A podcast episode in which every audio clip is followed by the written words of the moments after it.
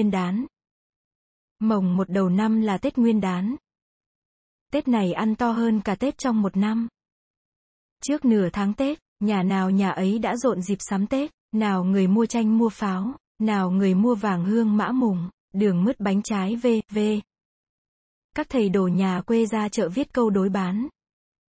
Các người đi buôn bán hoặc đi làm ăn xa xôi, đâu cũng nghỉ việc để về nhà ăn Tết. Cách Tết một vài hôm, ai nấy dọn dẹp nhà cửa, lau rửa đồ thờ đồ phượng. Câu đối đỏ dán cửa, dán cột sáng choang, treo tranh treo liễn đảng hoàng lịch sử. Nhiều nhà trước cửa có dán tranh quan tướng, hoặc dán bốn chữ thần trà uất lũy. Điển này do ở thường phong tục thông có nói rằng, ở dưới gốc cây đào lớn núi độ sóc có hai ông thần, gọi là thần trà uất lũy, cai quản đàn quỷ. Hễ quỷ nào làm hại nhân dân thì thần ấy giết mà ăn thịt. Ta dùng bốn chữ ấy, có ý để cho quỷ sợ mà không dám vào cửa. Lại có nhiều nơi chặt tre dựng cây nêu, kết ba cái lạt ra, buộc một bó vàng. Hoặc lấy cành đa lá dừa cài ngoài cửa ngõ. Hoặc là rắc vôi bột trong sân ngoài ngõ, vẽ bàn cờ cái cung, cái nỏ v, v. Cũng là có ý trừ quỷ, kẻo sợ năm mới quỷ vào quấy nhà mình.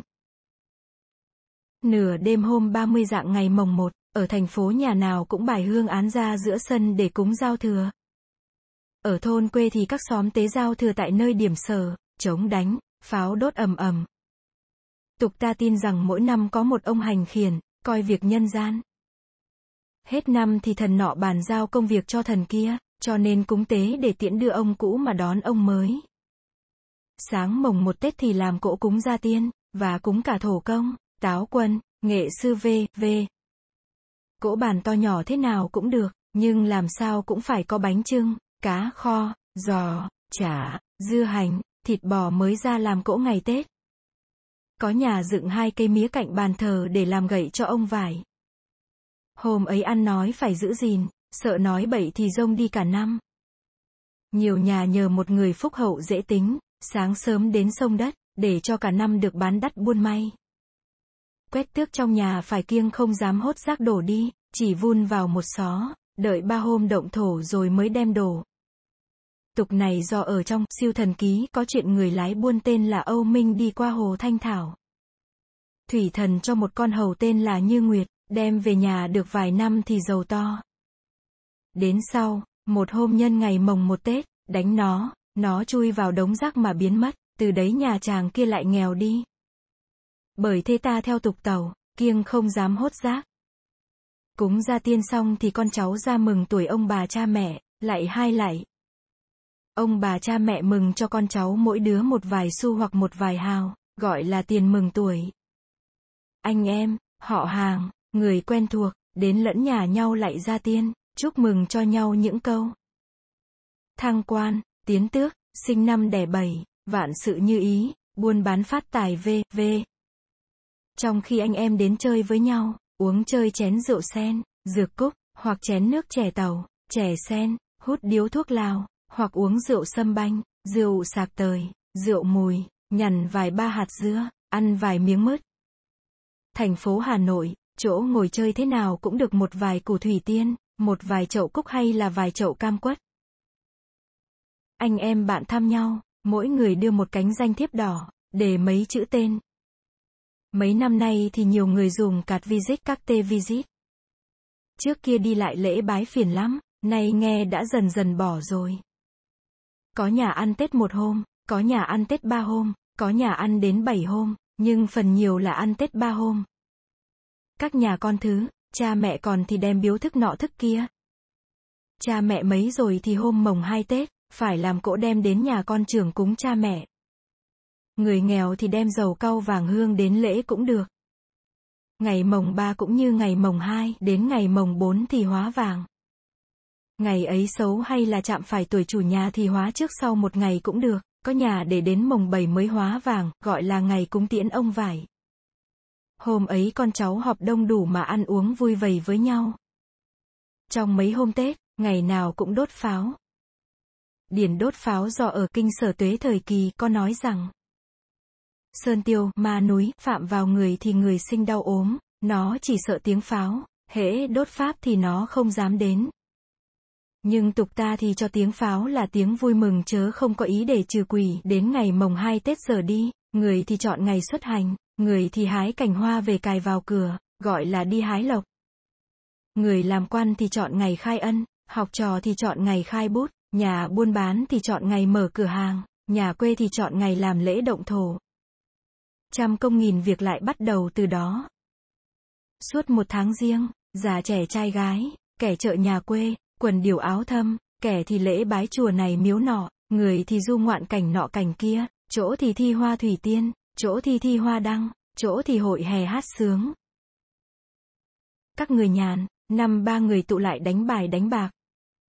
Ngoài ngã ba ngã bảy, đám thì quay đất, đám thì lúc lắc thò lò, tổng chi gọi là cách thưởng xuân, hai. Tết Hàn thực. Ngày mồng 3 tháng 3 là Tết Hàn thực. Hàn thực nghĩa là ăn đồ lạnh.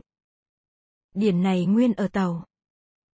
Về đời Xuân Thu, vua văn công nhà Tấn, còn khi Long Đong trốn nạn, nay chú nước tề, mai ngụ nước sở.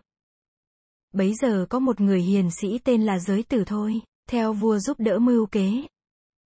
Có một hôm, vua đi đường thiếu lương đói quá, bọn đấy tớ không thể kiếm lương vào đâu được, giới tử thôi phải cắt thịt đùi mình ra, nấu nướng ngon lành, dưng lên vua sơi. Vua ăn xong hỏi ra mới biết, đem lòng cám cảnh vô cùng. Theo trong 19 năm rời, trải nếm bao nhiêu gian truân nguy hiểm. Đến lúc văn công lại được trở về làm vua nước tấn, phong thưởng cho những người có công trong khi tòng vong, nhỡ quên mất công của giới tử thôi. Giới tử thôi cũng không oán giận gì, nghĩ mình làm được việc gì, cũng là cái nghĩa vụ của mình, chớ không có công lao gì đáng nói vì vậy về nhà đem mẹ vào ở ẩn núi Điền Sơn. Sau vua nhớ ra, sai người vào núi tìm không được. Vua sai đốt rừng ấy cho ông phải ra. Nhưng ông cũng không chịu ra, đành hai mẹ con chịu chết cháy. Vua thương xót, lập miếu thờ trên núi và phong cả khu rừng đó làm tự điền. Hôm ông ấy chết là ngày mồng 5 tháng 3. Người xứ đó thương ông ấy, cứ mỗi năm đến ngày ấy thì cấm đốt lửa ba ngày mà bắt đầu từ hôm mồng ba, chỉ ăn đồ lạnh đã nấu sẵn mà thôi. Ta nhiễm theo tục ấy, thành ra ăn Tết hôm mồng ba. Mà ta thì làm bánh trôi bánh chay để thế cho đồ lạnh, nhưng ta chỉ cúng gia tiên, chứ không ai tưởng gì đến giới tử thôi, mà tiếng là hàn thực, nhưng nấu nướng chẳng có kiêng gì, bà. Tết Thanh Minh Trong khoảng tháng 3, có một tiết hậu gọi là tiết Thanh Minh. Thanh minh là nghĩa là trời độ ấy mát mẻ quang đãng. Tục tàu hôm ấy, giai nhân, tài tử, đua nhau đi tảo mộ, gọi là hội đạp thanh. Ta không ăn Tết ấy, nhưng cũng nhiều người nhân dịp ấy mà đi tảo mộ. Tảo mộ là đi thăm mộ tiền nhân, cổ rậm thì phát cho quang, đất khuyết thì đắp bồi lên, rồi về nhà cũng làm cỗ cúng gia tiên. 4. Tết đoan ngọ Mồng 5 tháng 5 gọi là Tết đoan ngọ hay là đoan dương. Tết nay ta hay lấy lá móng nhuộm các đầu ngón tay, ngón chân cho trẻ, mà trừ ra ngón tay trỏ và ngón chân trỏ. Sáng sớm hôm ấy, ăn rượu nếp, trứng luộc, kê, bánh đa, đào mận, muỗng, dưa hấu, uống nước dừa. Người lớn thì uống rượu hòa ít tam thần đơn, hoặc hồng hoàng vào thóp đầu, vào ngực, vào rốn để trừ trùng. Nhiều người mua bùa chỉ đeo cho con trẻ, Bùa chỉ kết bằng chỉ ngũ sắc, và lấy những mụn lụa mụn đờ kết hoa sen, quả đào, quả khế, quả ớt v, v. Lại may áo lụa đem đến các cửa chùa, cửa tịnh in dấu vẽ bùa rồi mặc cho trẻ, có ý để trừ tà ma cho khỏi quấy. Giữa buổi trưa hôm ấy thì làm cỗ cúng gia tiên, rồi đi hái lá mồng năm, bất cứ lá gì, bà gặp lá gì cũng hái, mà nhất là hay hái lá ích mẫu, lá cối xay, lá muỗm, lá vối v, v. Đem về ủ rồi phơi cho khô, về sau đem nấu uống, cho rằng uống thế thì lành. Tục hái lá do tự điển lưu thần, Nguyễn Triệu đời nhà Tấn. Hôm mồng năm hai gã vào núi thiên thai hái thuốc gặp tiên bởi thế thành tục. Lại nhiều người đi lấy lá ngải cứu, tùy năm nào thì kết hình con thú năm ấy theo 12 tiểu hình, như năm tý thì kết con chuột, năm sửu thì kết con trâu, năm dần thì kết con hùm, năm mão thì kết con mèo v, v. kết đoạn treo giữa cửa, để trừ sự bất tường, và để về sau ai có bệnh đau bụng, thì dùng làm thuốc tốt lắm. Tục này không rõ nguyên ủy từ đâu, có người cho là to từ đời Xuân Thu. Bấy giờ nước sở có một vị trung thần tên là Khuất Nguyên, vì can ngăn vua Hoài Vương không được, bực mình ôm đá gieo mình xuống sông Mịch La mà tự vận. Hôm ấy chính là ngày mồng 5 tháng 5, sự ấy thương tiếc người trung nghĩa, cứ mỗi năm đến ngày ấy thì làm bánh đường bánh ngọt, cuốn chỉ ngũ sắc ở ngoài rồi đua nhau bơi thuyền ra giữa dòng sông mà ném bánh xuống để cúng ông ấy. Cuộn chỉ ngũ sắc là có ý làm cho cá sợ khỏi đớp mất. Vậy Tết ấy là một ngày kỷ niệm ông khuất nguyên, mà ta thì thấy người tàu ăn Tết cũng theo. Nhưng theo thì theo chớ không cúng gì khuất nguyên. năm Tết Trung Nguyên. Rằm tháng 7 gọi là Tết Trung Nguyên.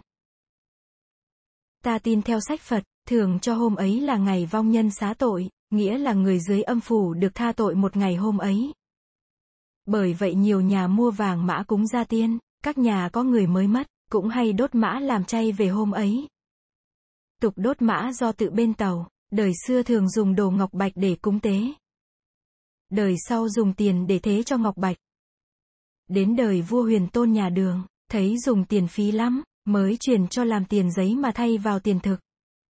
Đến đời đường túc tôn, người vương giữ làm quan từ tế sứ, giữ riêng về việc tế tự dùng toàn bằng tiền giấy để cung cấp rồi đốt đi. Đời ngũ đại lại chế thêm ra áo giấy, mũ giấy mà cung cấp quỷ thần. Trong sách Mộng Hoa Lục nói rằng, ngày Trung Nguyên mua đỗ mã, áo mã cung cấp, dùng cái giường vu lan làm bằng tre, có ba chân, rồi treo tiền của và đỗ vàng mã lên trên giường mà đốt. Lục Du lại nói rằng, tục cứ nơ mờ gầy rằm tháng 7, làm một mâm cỗ đơn sơ cúng thần tiên chức thần sinh ra sự dệt cửi, rồi dùng tiền giấy mà đốt. Xét ra điều trên này, chắc là tục đốt mã của ta bởi đó mà ra.